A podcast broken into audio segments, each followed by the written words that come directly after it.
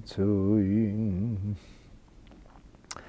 ולפני ידוי נחוב לי יורץ מלפני אלוהיקה יויקה אהבכים עצור הגמלים החלום בשלמוי Halom Ishlemoinoimoyim.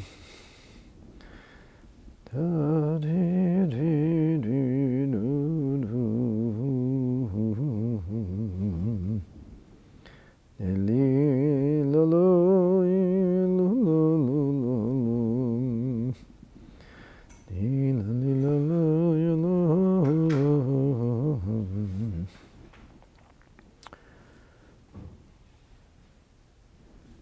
Good to go? Yeah? Copy. And let's do this.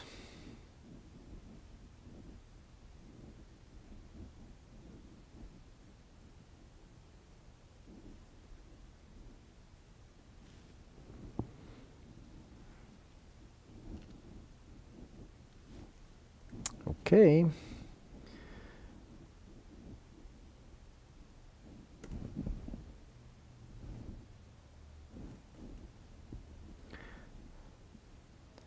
Now, do you want to take a look at the SD card that's supposed to be in this little machine? Huh? Oh, now it's good. So I guess it pops out.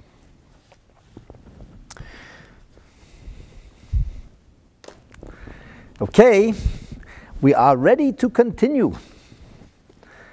To continue the narrative of the Hallel as it is presented in the Haggadah Shel Pesach. So, let me open by reiterating something that I talked about yesterday. The thesis is this chapters or Psalms 113, 114 through 118 are laden with extraordinary layers of meaning, and, and it's a study in and of itself. And I actually, Baruch Hashem, recorded classes.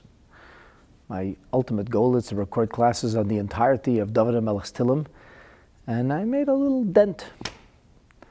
So far, I got uh, something like 111 through 119, and um, some other pieces here and there. And it's a different kind of class. It's different when you study the Tehillim, when you study the words of David HaMelech in and of themselves, so that's a certain focus. This is a class on Haggadah Shel Pesach.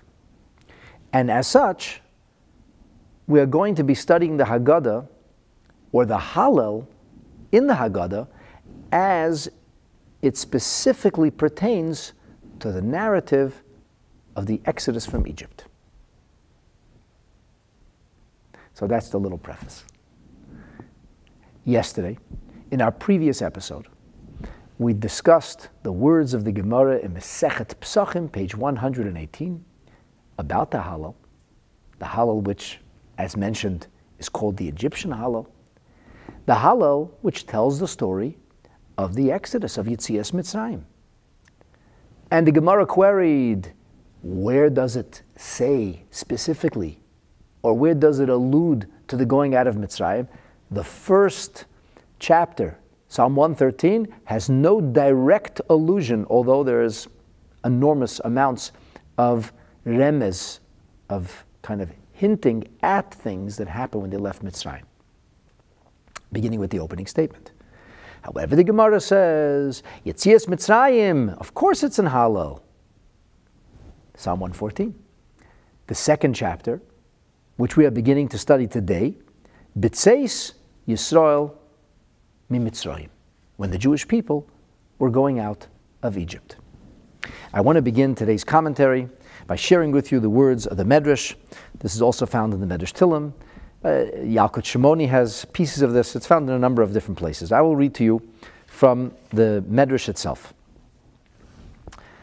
Our sages commented, B'tseis Yisrael mimitzrayim, at the time that the Jewish people were leaving Egypt. And the rest of the verses, Beit Yaakov, the house of Jacob, me'amloi. So Israel leaves Egypt, the house of Jacob leaves the place of foreign tongue. Why do we emphasize Mitzrayim? Like, this is not about Egypt, but it is a little bit about Egypt because the story is not only the story of the Jewish people leaving the land of Mitzrayim, the story is how they left and how the Egyptians reacted. This is what the Medrash says. King David in the 105th Psalm makes a statement about the attitude of the slave taskmasters. He says, Somach Mitzrayim Bitzeitam. The Egyptians were really happy to see us go. Now, that sounds a little odd because you all know the rest of the story.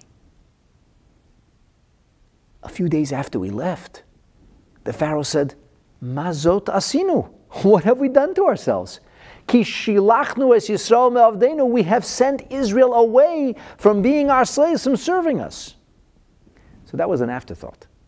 But initially, on the day we left Mitzrayim, David HaMelech, King David says, Psalm 105, verse 38, Samach Mitzrayim. Egypt rejoiced. Omar Rabbi Berechio, Moshel. Here is a metaphor, a parable, which will help you understand why Egypt was rejoicing. Were they not losing their entire workforce? Here they had free labor for decades on end, and now they would lose this. It would necessarily have a huge impact in the economy. I mean, the local Egyptian citizen would have to start actually working again instead of abusing the Israelites. A parable? Reb says, here's the parable. Bal Basar, forgive me, a portly person.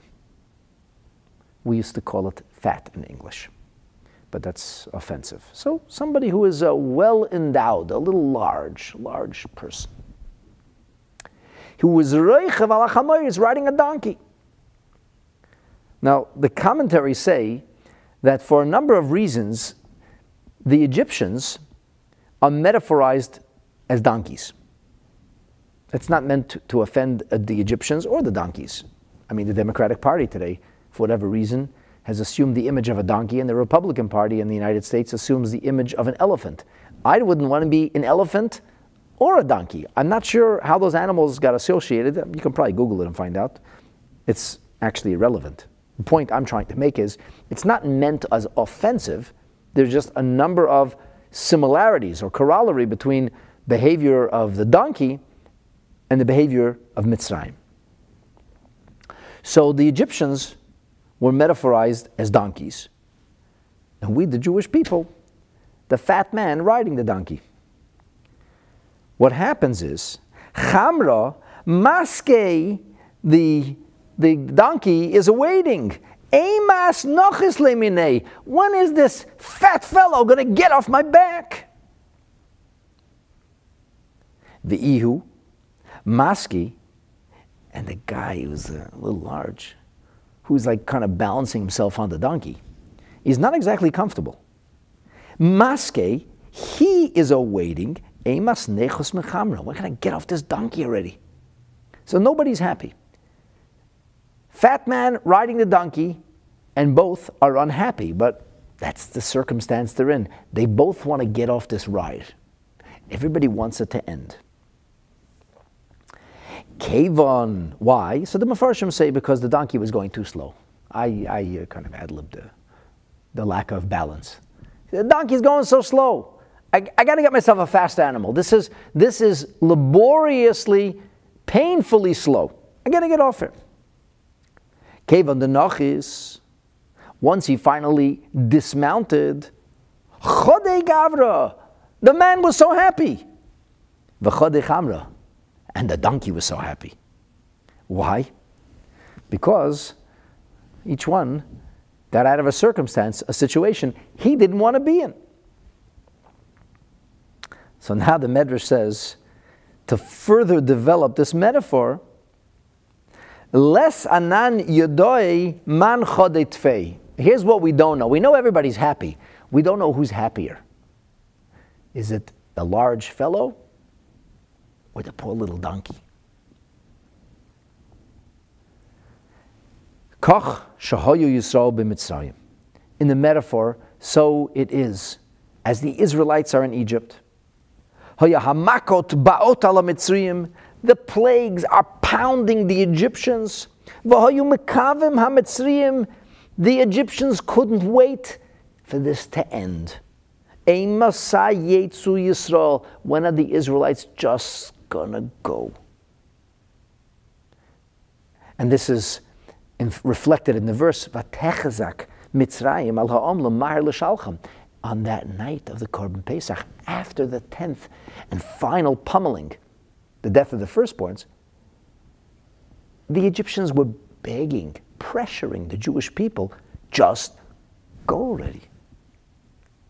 The Yisrael Makavim, the Jewish people, are eagerly anticipating, awaiting.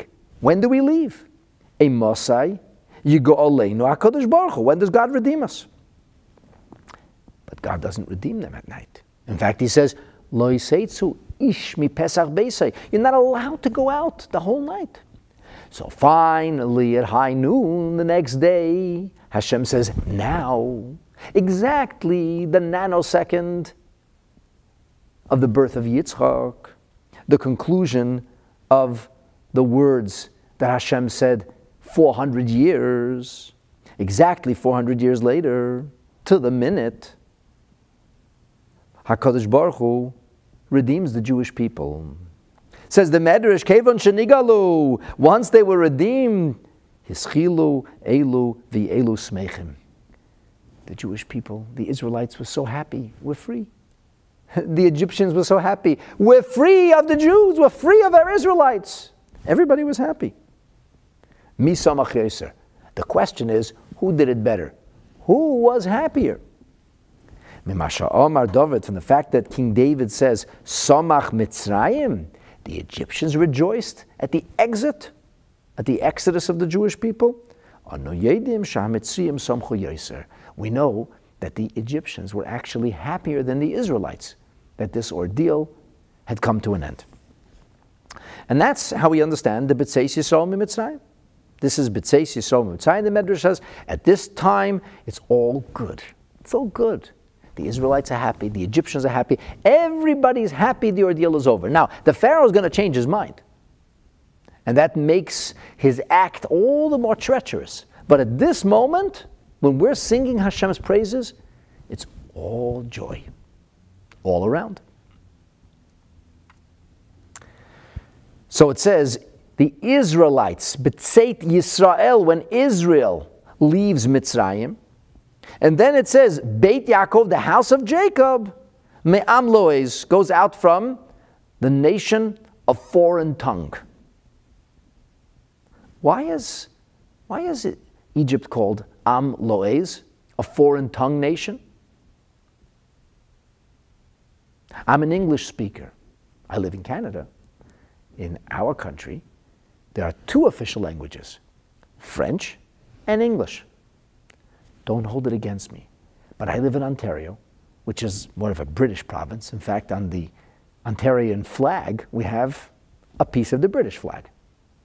Quebec, more French. They have some France in the flag of Quebec. So for me, French is a foreign language. Yes, I, I see French all over when I go shopping, I actually learn a little French by reading the label in French and English. I just don't know how to pronounce it properly. But for me, it's a foreign language. Why? It's not the language I speak. Hebrew is not a foreign language for me. Yiddish is not a foreign language for me. Aramaic is not a foreign language for me. English is not a foreign language for me. French is. For me. That doesn't make English or French any better or worse. For me, it's a foreign language. And for lots of people in Quebec, English is a foreign language. they speak French only. And some people are bilingual here in this country and speak both. Which is foreign for Canada? English or French? The answer is neither. That's the language of this country. And for people in this country, Italian is a foreign language. Even if you speak English and French, you don't speak Italian. You certainly don't speak Russian, for example. There's kind of a crossover. I speak a little Spanish. There's a crossover between Spanish or Castellano or Portuguese and Italian, all Romance languages. When you start talking about the Slavic languages, Polish or Russian, totally different language. So, who is the foreigner? It depends where you are. Who was foreign? Who didn't belong? The Israelites didn't belong in Egypt. So, who was the foreigner? I mean, Egypt spoke Egyptian. That's, that's the local language. The Hebrews, the Israelites were the foreigners. We spoke the foreign tongue. So, what does it mean we left the land of a foreign tongue? It actually doesn't seem to make sense.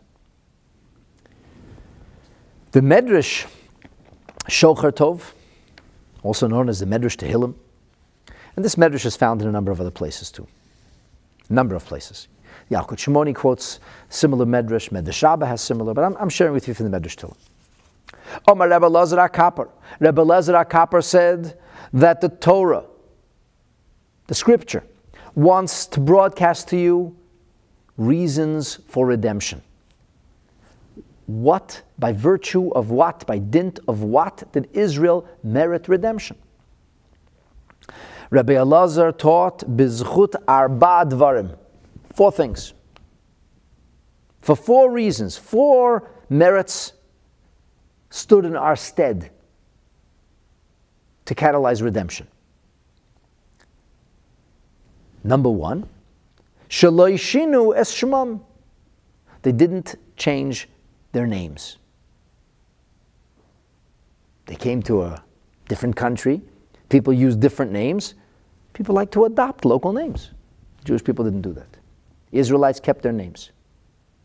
Number two, they didn't adopt the language of the country in which they were living. For them, it was always foreign. A different language. Legilu es misturin. Didn't reveal their secret. By the way, according to commentaries on the Medrash Shocher Tov, the word misturim is related to the Latin word mysterium. Yeah, that's probably where the word mystery comes from. So the Jewish people had a secret. Shh, they never told their secret. Nobody opened their mouth and blabbed. In World War II, they used to say, loose lips sink ships. Nobody spoke. Because if even one person, if even one individual would have spoken, everything could have gone wrong. And don't fool yourself. We had treacherous Jews. Datan and Aviram, they also left Mitzrayim. Nobody spoke.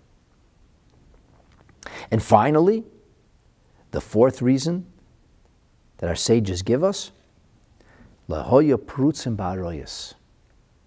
We weren't a moral people, but there was no licentiousness. The one thing that the Jewish people did maintain was a sense of propriety, a sense of modesty, a sense of monogamy, and a sense of decency when it came to these matters. And those were the four things. Now, you must understand that if these were the merits we had, it means there were no other merits. What we have described here, more or less, is almost cultural. Names are a cultural thing. Language is certainly cultural. To be patriotic or hold on to your nation's secrets, cultural. And there are cultures that are licentious, like the culture we live in today. And there are cultures that are not. Like some of the cultures prevalent right now in the 21st century. There are certain cultures in which there's deceit and theft and murder, but they maintain monogamy. They're not licentious amongst themselves. They don't behave in a licentious fashion. In fact, they have zero tolerance for licentiousness. Doesn't make it uh, a fantastic culture, but this is an element, a positive element, not the zero tolerance and murderous attitude, but the notion of not being licentious is a positive thing from a Torah perspective. So the Jewish people were cultural, cultural about in their behavior, culturally distinct. Ah, this is the point. By virtue of what did Am Yisrael merit Hashem's redemption? By virtue of remaining distinct, separate, and apart. We didn't assimilate. Now, ever since we left Mitzrayim, cultural Judaism will not ensure lack of assimilation. Bagels and lox Judaism doesn't last very long. A generation, maybe two.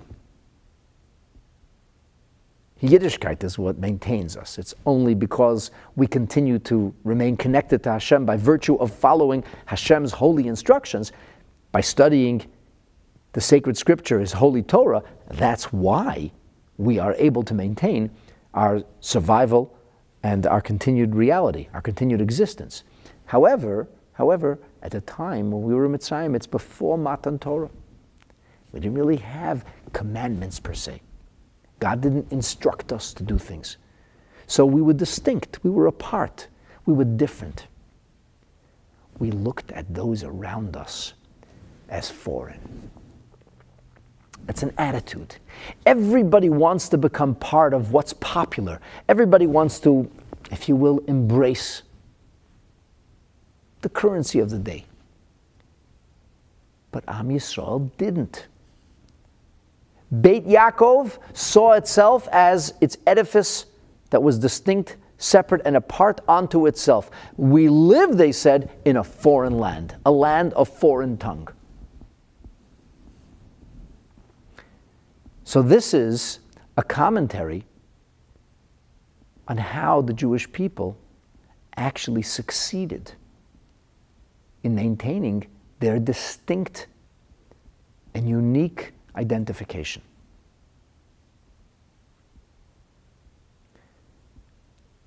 Our sages tell us that there were many people at the time who mocked the notion of the ethnic purity of the Jewish people. Till we left Mitzrayim, there were no converts. It was all children of Abraham, Isaac, and Jacob. In a certain sense, we became converts, but we were, at that time, an ethnicity. We were ethnically Jewish. We didn't have a Yiddishkeit per se. We didn't have neshamot as we know them today. We weren't chosen as Hashem's special people. Asher Bachar Banu, that's, that's Yitzias Mitzrayim, that's Matan Torah. So we don't have that. So we were an ethnic people. And the question, the question then becomes if we were only an ethnic people, who says our ethnicity was really purebred? Im sholtu begufam, benushasehem. If the Egyptians owned our bodies, so to speak, tortured, broke, murdered us, you think there was no rape? You think there was no abuse? You think there was no assimilation by default? For sure there was. Our sages tell us not so. Not so. In fact, there was one single Jewish child sired by an Egyptian. One and the story is spoken of in the Torah, and the elimination of the rapist is the first major act of bravery attributed to Moses, to Moshe Rabbeinu. So the question is asked this merit of lehoya prutzim ba'aroyos, this notion that they were chaste and they didn't engage in licentious behavior, no, not but one, but a single one amongst them. What does that have to do with the idea of speaking Hebrew or keeping the Hebrew names?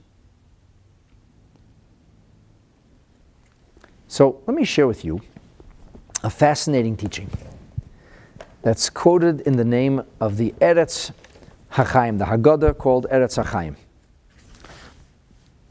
Uh, pardon me, Haggadah's Birchas Hashir.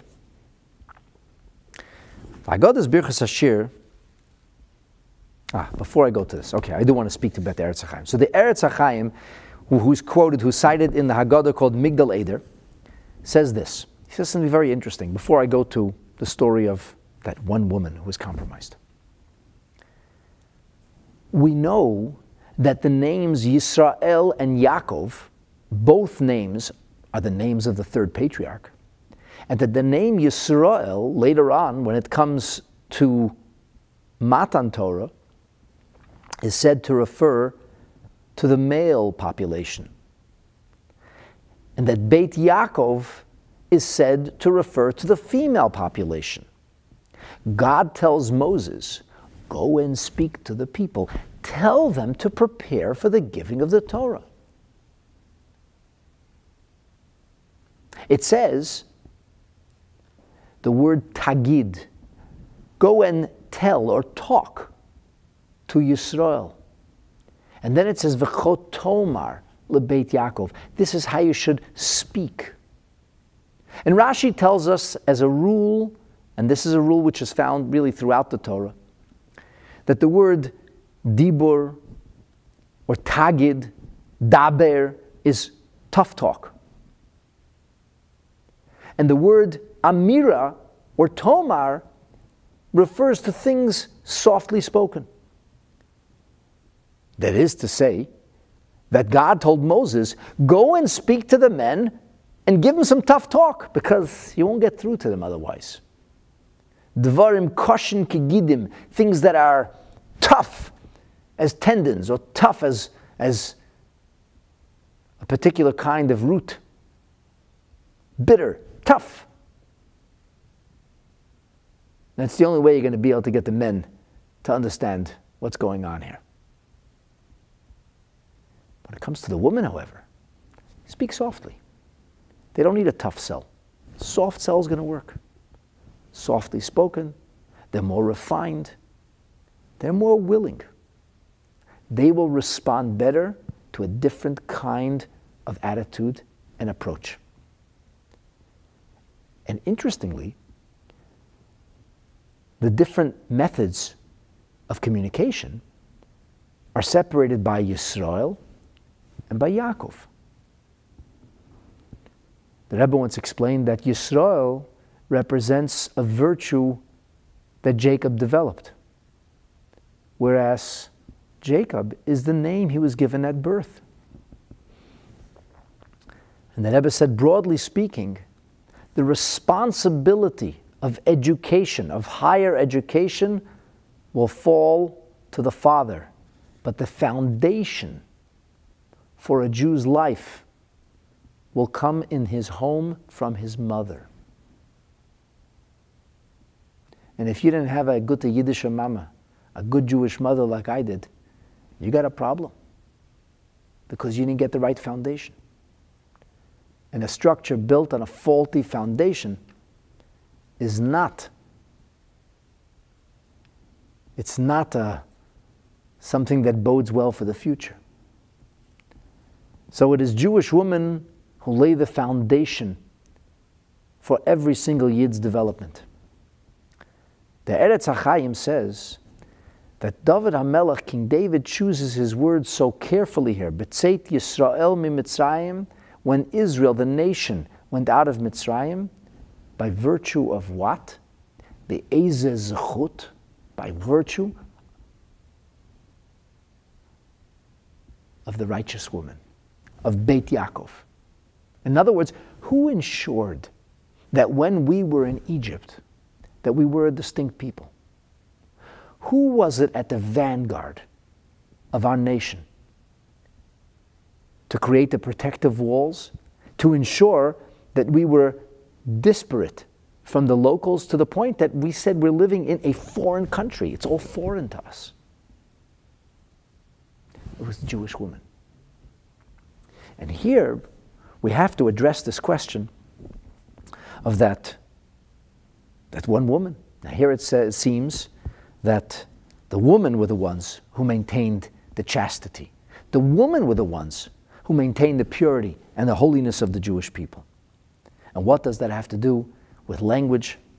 And the story of Shlomit Bat Divri, the only woman who was sadly abused, taken advantage of, and through whom a child was sired who was not, so to speak, ethnically Jewish, who at the time even required what we would call conversion, although today, if your mother is Jewish, you do not require conversion. That's only post Matan Torah. And here is the beautiful explanation which I found in the commentary on Haggadah called Birchat Hashir. So, what was the story of Shlomit Bat Divri? The Egyptian taskmaster had taken notice of her. She was a little forward, a little outgoing. She engaged in conversation, and she caught his eye. Which doesn't make her guilty. But she wasn't modest. The Egyptian taskmaster would come and wake the husband in the middle of the night, force him to leave the home, torment him, told him if he moved, he'd be killed. And then he'd slip back into the house. And the drowsy woman wouldn't even know the difference. And he cohabited with her. Now, he may have done this once or twice or three times. We don't know. We know at least once. And when the man came back into bed, he sensed what had happened. And when the Egyptian sensed that the Jew knew his secret and what he had done, he began to endlessly torment him. Moses sees this. He investigates and he finds out what happened. Moses sees that there is no recourse. Anybody can do anything about this endless abuse? And when the answer is no, Moses takes some very, very tough affirmative action, carrying out vigilante justice for which he almost pays with his own life. Unfortunately, because he was slandered by Datan and Avir. So the Birchas Hashir says this How was it possible for this man to assume the role of Shlomit's husband if he didn't speak Hebrew? And our sages tell us that Egypt, Egypt at the time was an extremely multicultural country. Many languages were spoken. They were very educated. But there was one language that they didn't know. The Pharaoh, who was considered to be not only the ruler, but also the most brilliant. Like many of the Greek kings, who were also profound philosophers like Alexander the Great, a disciple of Aristotle. The Pharaoh spoke 69 languages that were prevalent at his time. And Joseph went toe to toe with the Pharaoh. But there was one language the Pharaoh didn't speak, and that was Hebrew. For some reason, the Egyptians couldn't get Hebrew. That was the unspoken language. The most educated of them didn't speak it. The Pharaoh swears Joseph to secrecy because he doesn't want people to know that he can't speak Hebrew. And when Joseph is sworn by his father to take his coffin to Israel for burial, the Pharaoh says, So what if you made an oath? Break your oath. To which Joseph responded, Can I break an oath? I seem to remember making an oath about a language you don't speak. The Pharaoh said, Yeah, right. Right, of course, we don't break oaths. Oaths have to be kept. So Egypt didn't speak Hebrew. Well, if Egypt didn't speak Hebrew, how could he feign being her husband? Had to say something. Had to have been some kind of pillow talk going on there. Shlomit was the one, the one Israelite woman who spoke Egyptian. And Shlomit and her husband spoke Egyptian amongst themselves. These two Danites were different than the rest. And so the notion of a different name and a different language, a unique or special kind of secret method of communication, had been left at the door by these Danites, by Shlomit and her husband. And that tragically led to her being abused and to the siring of a child who didn't come from a Jewish father. Now, he has a very, very sad and tragic end, but that's for a different day. The point, of course, is this it was not just for disparate merits, they're all linked together. It was precisely because they kept their Jewish names, which incidentally, when the Medrash talks about the Jewish names, it says L'Reuven, Reuveni, HaReuveni, Lishimon, Hashimoni. And our sages tell us, and Rashi quotes that Haruveni and Hashimoni is God's name, Hey and Yud, applied to the names of the tribes, testifying to their ethnic purity, that they were indeed the progeny of Avram, Yitzchak, Yaakov, Sarah, Rivka, Rachel, and Leah. So you see, it's not different facts. These merits all come together. The merits come together to give us a picture. So yesterday on the radio, I was asked, are the Jewish people an ethnicity? Are we a race? And my answer, of course, was no. Because we have Jews from every persuasion black Jews, green Jews, blue Jews, yellow Jews, all kinds of Jews. So, what are the Jewish people? The interviewer says to me. Co religionists? People who do the same thing? I said, no, there are lots of Jews who don't do anything that we're, we believe in and that we're supposed to do. So, what or how do you define the Jewish people? And my answer was a family. We're a family. We share a common soul, kindred souls.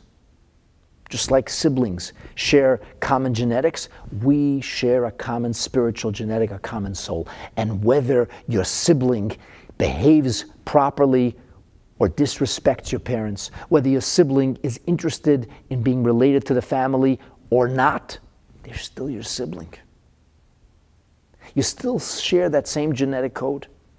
And whether a Jew is agnostic or angry or claims to be atheist, he or she is still part of the family. You still have the same spiritual DNA. You can't get rid of it. It's like changing your eye color. A yid is a yid is a yid. Can't change it.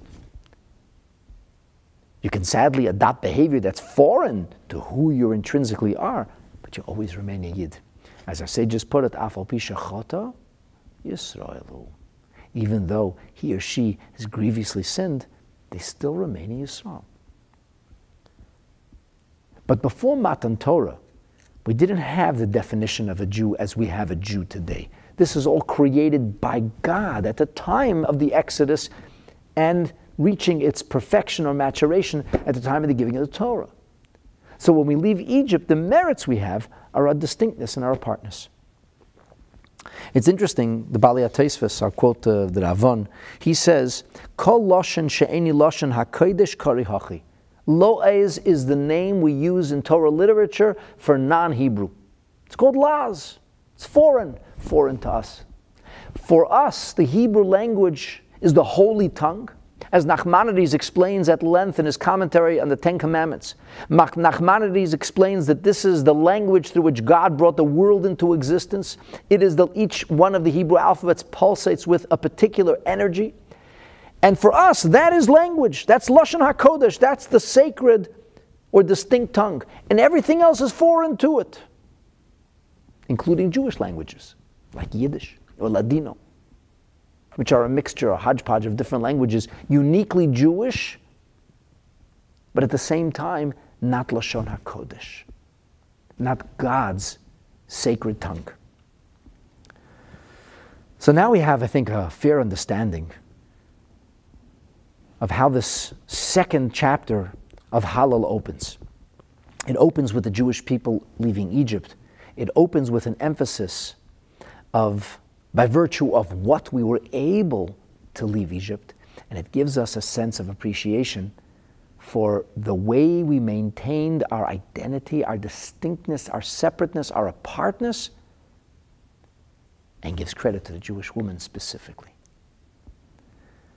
And there are multiple teachings of our sages which favor the Jewish woman, giving them the credit for having maintained our existence so that we could merit redemption.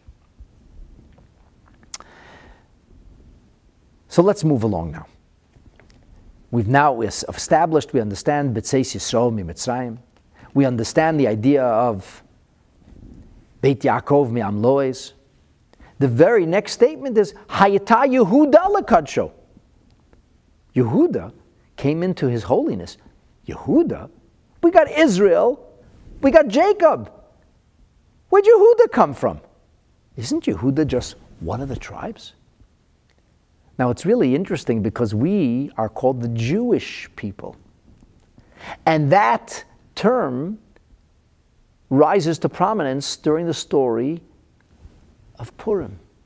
Mordechai, who is from the tribe of Binyamin, is not called Mordechai HaBinyamini, although lineage wise, that's how he identifies. He's called Mordechai HaYehudi. As our rabbis explain, Yehudi means one who refuses to acknowledge idolatry, who recognizes the supremacy of HaKadosh Baruch Hu, the Creator alone. But why now, going out of Mitzrayim, do we emphasize our Jewishness? So the Medrash tells us, Hayata Yehuda Lekadsho is what happened next leaving Mitzrayim, Yisrael, and Yaakov.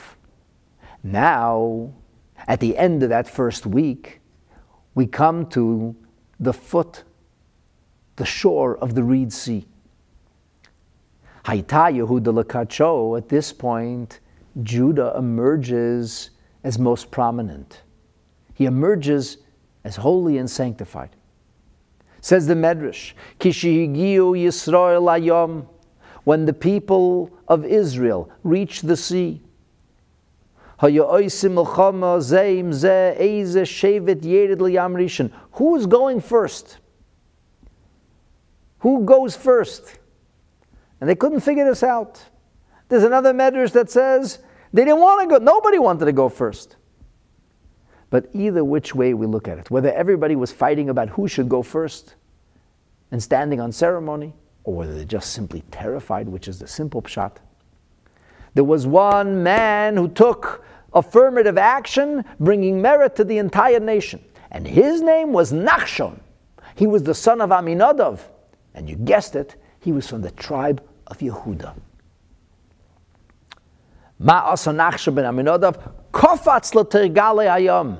He jumped into the ferocious, the raging sea the Kidesh Shmoi Shel HaKadosh Baruch Hu Le'ene HaKol. He sanctified God's name in full view of all assembled. The entire nation saw how a prominent member of the tribe of Yehuda simply went forward, because that's what Moshe said. Time to move forward. Move forward. There's a raging sea, Moses. I know. I can see as you can. Move forward. One man did it. And his tribe's people followed. And they sanctified God's name. And when this happened,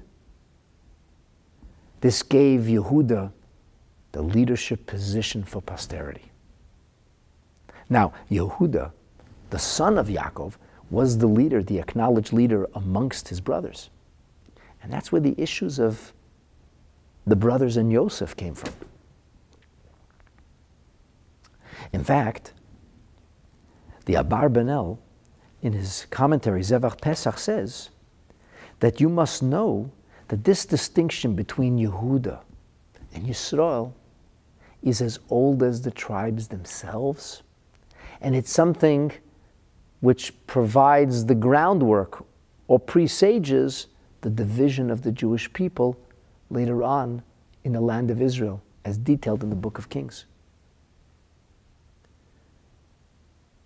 Yehuda's Lakodshe, set aside, sanctified by God, to be the leader of the Jewish people. But the rest of Am Yisrael doesn't necessarily go along. It's interesting that Moshe Rabbeinu was a Levi, and the spiritual and political leadership of the Jewish people are vested in the hands of Moshe and his Hasidim who are Levites. But that's just that generation. In the end, in the end, the only permanent house of royalty and true leadership, the real ideal of the lawgiver, the head of the Sanhedrin, that's in the hands of Yehuda. And of course, it is David HaMelech from the tribe of Yehuda who establishes the eternal monarchy of the Jewish people. And it is Mashiach, a direct descendant of David and Shlomo, from the tribe of Yehuda, who will soon emerge to lead us home in Eretz Hashem and bring about a global change, the coming of Mashiach. So you see, this division is not artificial. And this division was historic, almost organic to how the Jewish people, the nation of Israel, developed.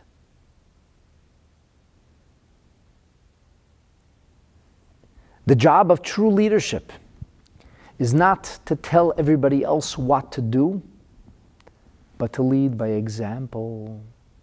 And that was Yehuda. Yehuda led by example. This was a critical moment for the Jewish people, as is discussed in the Talmud and the Medrash. Everything lie here in balance. We almost lost it before we got off, so to speak, into the desert. We almost ended it right there.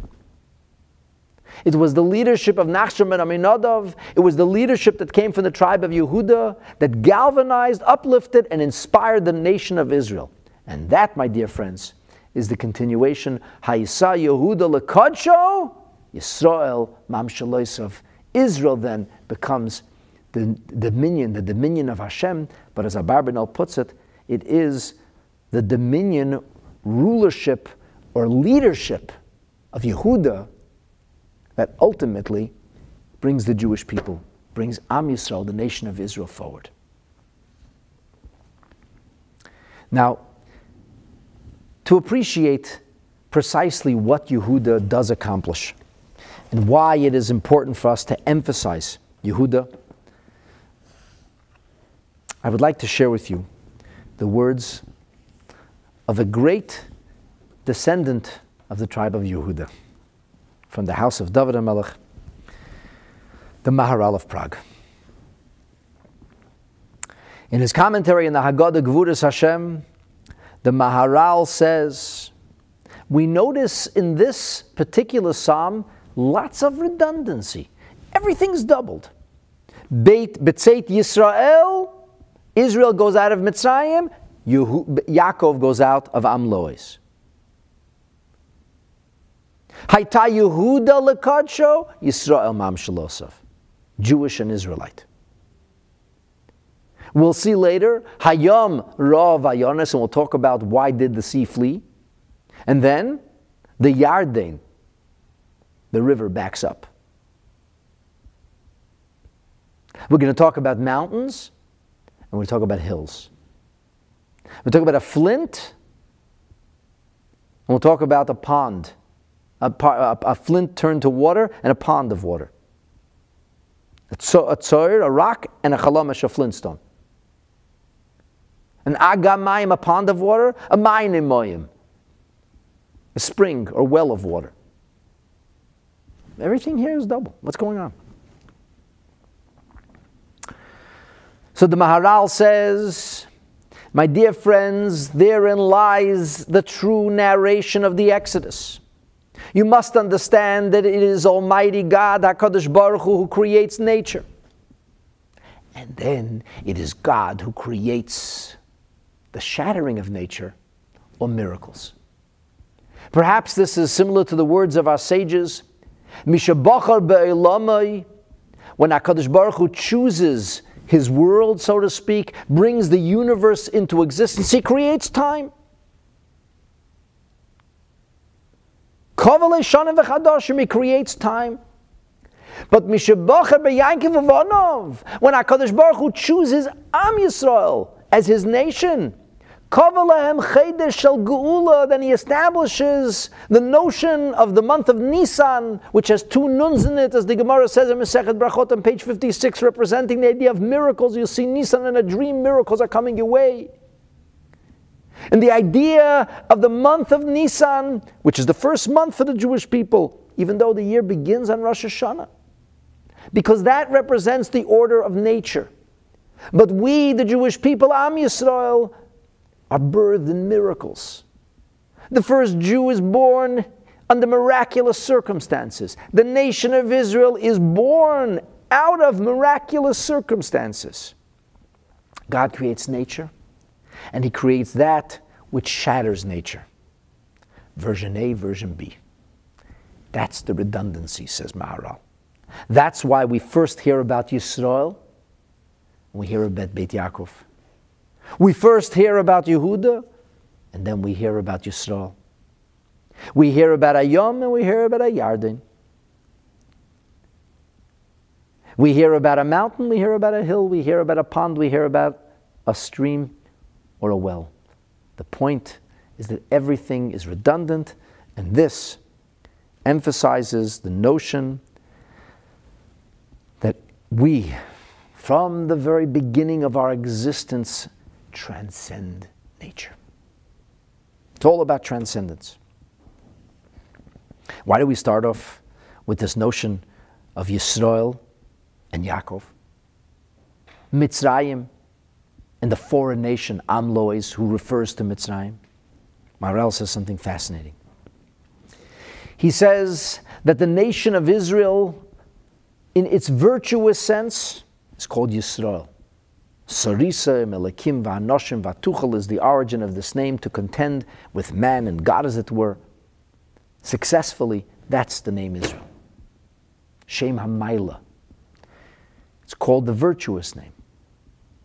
However, when we speak about Yaakov, it's the name we were born with. He says Am Yisrael exists as a nation, and then Am Yisrael exists in its holiness. Its holiness means its spirit, its godly spirit. He says the same is true of every nation. Every nation has its physical or literal trapping, whether it's a nation that's framed by its ethnicity or its culture or sometimes a faith system. And then there is the spirit, what you would call the neshama of the nation when it comes to the nations of the world, they have their culture, their national definition, and then they have a spiritual alter ego, a Sar Shalmaila, an angel who represents the nation. We, the Jewish people, have our nation physically, literally, actual definition, and then there is the spirit but the spirit of the Jewish people is not a sar, not an angel. It's not a shaman or a spirit. It is chelik elikami mal mamash. It represents nothing short of God Himself.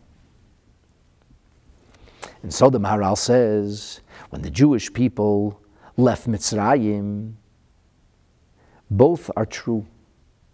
We leave Egypt literally, but figuratively speaking, we are born as a nation, a holy nation. The spirit of Am Yisrael is born. And that's who we really are. Which is why ethnicity, or the technicality of us as a nation, plays second fiddle at best. The main thing is the spirit of Hashem within us. The Koyach Elyon, he says, and he says, HaKadosh Baruch Hu took us out of Mitzrayim. Physically, literally, a nation was identified, separated, and taken out of the bowels of another nation. But he says, more importantly, we were released from their hold over us. The Koyach HaKlipa, the spiritual force of Mitzrayim, which had shackled us, which had disabled us from reaching our potential, was broken, and we were lifted out. And when the Jewish people were lifted out, that's precisely what happens at that time. Nasa Yisrael HaKadosh Baruch Hu La'am. We became a nation by virtue of the fact that we were led by Yehuda. Yehuda is Hayata, Hayata Lekadsho. It's a feminine term. The Maharal says that this Lashon Nekeva denotes the idea that we, the Jewish people, are the proverbial spouse of God. Marriage cloaks a woman with sacred holiness. It makes her exclusive only to her husband. We, Am Yisrael, by virtue of our Yehuda, of our Rebbe, by virtue of our Man Malki Rabbanon, of the spirit of David HaMelech in us, of the leadership, true Torah leadership, represented by Yehuda, by virtue of this, we are proverbially married unto God. So it's through Yehuda Lakodshe, through the leadership, the Torah leadership, that ultimately we become Yisrael Mam Shalesav, that Israel's dominion is derived. You know, today is the Rebbe's birthday. And here you see so clearly how who we are as a nation has everything to do with our Torah leadership, with the Rebbe. It brings forth Mam Shalesav, the dominion, the special force that HaKadosh Baruch Hu gives us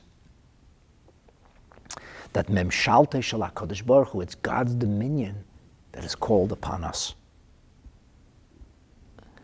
And since there is nothing natural about us, there is nothing predictable or even explanatory about the survival, the continued survival of the Jewish people. For whilst we will oftentimes do various things in order to be able to survive, those are but conventions those are but mechanisms through which, but that's not the actual source of our survival. The source is our connection to Hashem. Because we are, by dint of our being, a miraculous people. And that, the Maharal says, is why everything is repeated, why you see this repetition, what looks like redundancy, to emphasize the true source of our strength and our survival. So now let's move forward into the next verse the business of the sea that flees. Why does the sea flee? Why does, why do we use that verbiage? Verb, the verbiage, the expression of Hayam Ra'a Vayonis. The sea saw and the sea fled. So let me share with you a Medrash Yalkut Shimoni. This is Yalkut Shimoni number 234. It's found in Parshas Beshalach, as well as the Medrash Rabbah and the Medrash Shocher Tov, the Medrash Tillim. So the first thing that the, that the Yalkut Shimoni tells us in the scripture, it says, "Vayet Moshe es yadei al hayam." Moshe Rabbeinu raised his hand over the sea. That's what it says in the scripture. Medrash says it's true. Moses did raise his hand over the sea because God told him to. Moshe said, Time for you to split. And the sea said, Nothing doing. So here's the metaphor, here's the parable. How would we understand the sea first refusing and then acquiescing? In fact, fleeing before Moshe. The Medrash says, imagine, if you could, a king of flesh and blood. He has two gardens. There's the garden, the inner garden, and there's the outer garden. He sells that inner garden. The buyer shows up and asks for passage. He's got to get through to his newly acquired property. The guard says, I'm not letting you in. This is the royal gardens. He says, I own that inside, that garden inside. The guard says, I'm not letting you in. He said, I speak in the king's name. I'm a purchaser. Leikibil. Herohu esatabas. He showed him proof. He had the king's signet ring, or maybe it means the signature. He had proof. Leikibil. Until the king himself showed up. When the king showed up, the guard took off. Hishil hashamer livrayach the guard began to run away once the king arrived. Of course, he said to him, What are you running for? But we'll come back to that a little bit later on. So too says the Yalkut Shimoni. Moshe Rabbeinu raises his hand and he says, Time to split. God said so. So he says, I'm not splitting. Absolutely not. Moshe shows him the matter. He shows him the staff. It has Hashem's name engraved on it, like the proverbial signature of God.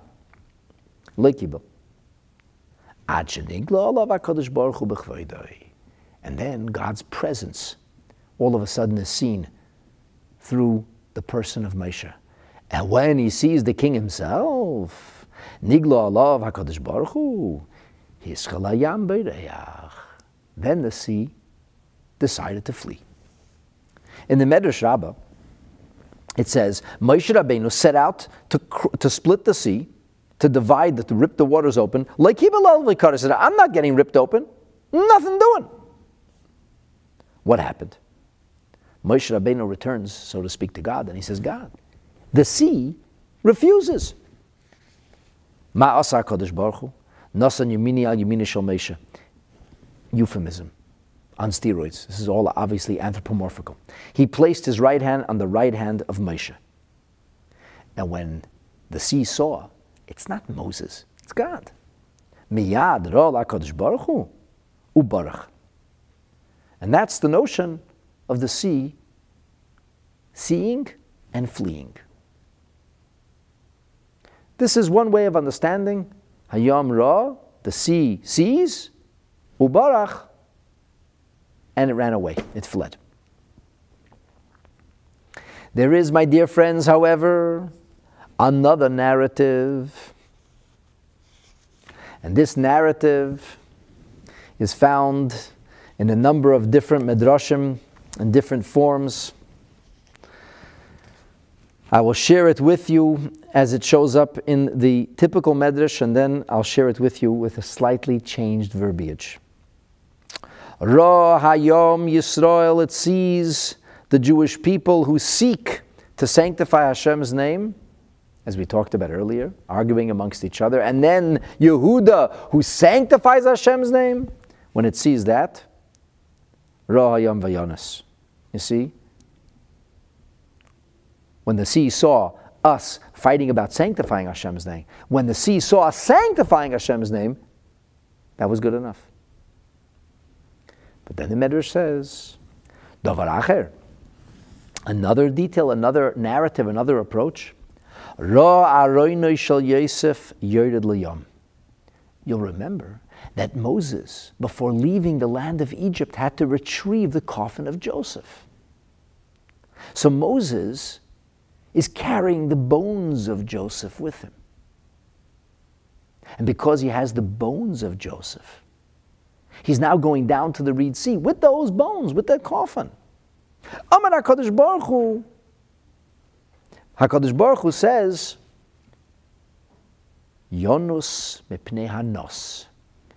Flee before he who fled. What does that mean?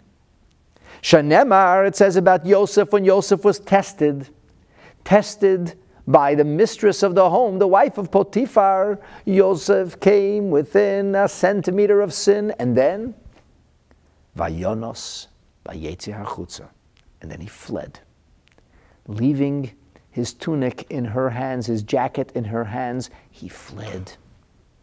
He ran from sin. When the sea saw the man who fled from sin, the sea fled from before Yosef. It wasn't the Jewish people per se, it was the remains of Yosef imprinted with his act of Mesiras Nefesh. The Rebbe once talked about this, this medrash, and he said, there is another medrash, another version that uses the precise verbiage of the scripture itself. And that is, the medrash says, B'zechus atzmotav shel Yosef nikra hayam. By dint or virtue of the bones of Joseph, the sea split. And that's the meaning of our verse. Hayam ra, the sea saw, vayonas, and it fled. Bizchus vayazov bigdo biyada vayonas. He left his clothing in her hand and fled. So our sages chose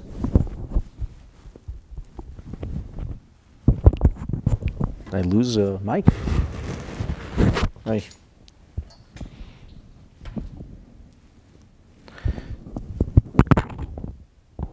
Our sages chose this unusual language, the bones of Joseph. There's a famous Gemara in Masechet Sota. The Gemara analyzes the fact that the Torah uses the term bones. It doesn't see it as respectful. And, and the Gemara says that um, Yosef is called bones because he didn't stand up for his father's honor. The Sifsei Chachamim, the Shachal says that this, the, the question became since Yosef was embalmed, the flesh would have survived. We have mummies coming out of the ground today that still have flesh on them, mummified flesh. Why would we call it bones? He says, aha, the Torah is trying to say something. And it's actually a little bit uncomplimentary to Joseph. Point is, atzmot Yosef, bones of Joseph, are not a complimentary term. Why would we use this language when we speak here about the honor and virtue of Yosef? And the Rebbe said an amazing thing. He said, We don't talk about Shel Yosef. We talk about the idea of Atzmot Yosef because the word etzem, which means bone, also means the essence and the force or power of. As we know, bones are the strongest part of one's physical existence. What is the strongest, most essential part of Yosef? Yosef meaning his name? The answer is that Yosef's idea, the essence of Yosef is expressed in his name, where Rachel Imenu, Mother Rachel, calls him Vatikra Eshma Yosef, Leimer to say, Yosef Hashem li ben Acher. May God grant me another child. Rachel knew there would only be 12 tribes, and she said, If one of the sister wives has a boy, I'm done. I get just one. And her prayers are answered. She gives birth to Binyamin, to Benjamin. The Hasidic interpretation is Yosef Hashem. You add to Hashem, so to speak, bring to Hashem Bein Acher. Turn one who is indifferent, an Acher, an other, into a Bein we are intrinsically wired to be Hashem's special children, but there are some Jewish people who turn their backs on God. They say, I'm an Acher. I'm not part of this. You know, I have to say that the Russia says, what is this with you people? So our job is to take this fellow who says he's an Acher, he's an other, and turn him into a child. And the Rebbe said that this is the Avodah of Yosef, to add to Kedusha even literally, add another child. To bring forth additional, a profusion, a fresh infusion of Kedusha, of holiness. And that, the Rebbe says, is the cash and carry message for us. Maram vayonis. Sometimes there's a raging sea before you. By virtue of what can you make your way through the difficult waters of life? Atzmas Yosef, the essence of Yosef. And when we behave in this fashion, when we reach out to another, and the Rebbe certainly made this a mainstay of who we should be, then we are able to overcome the challenges.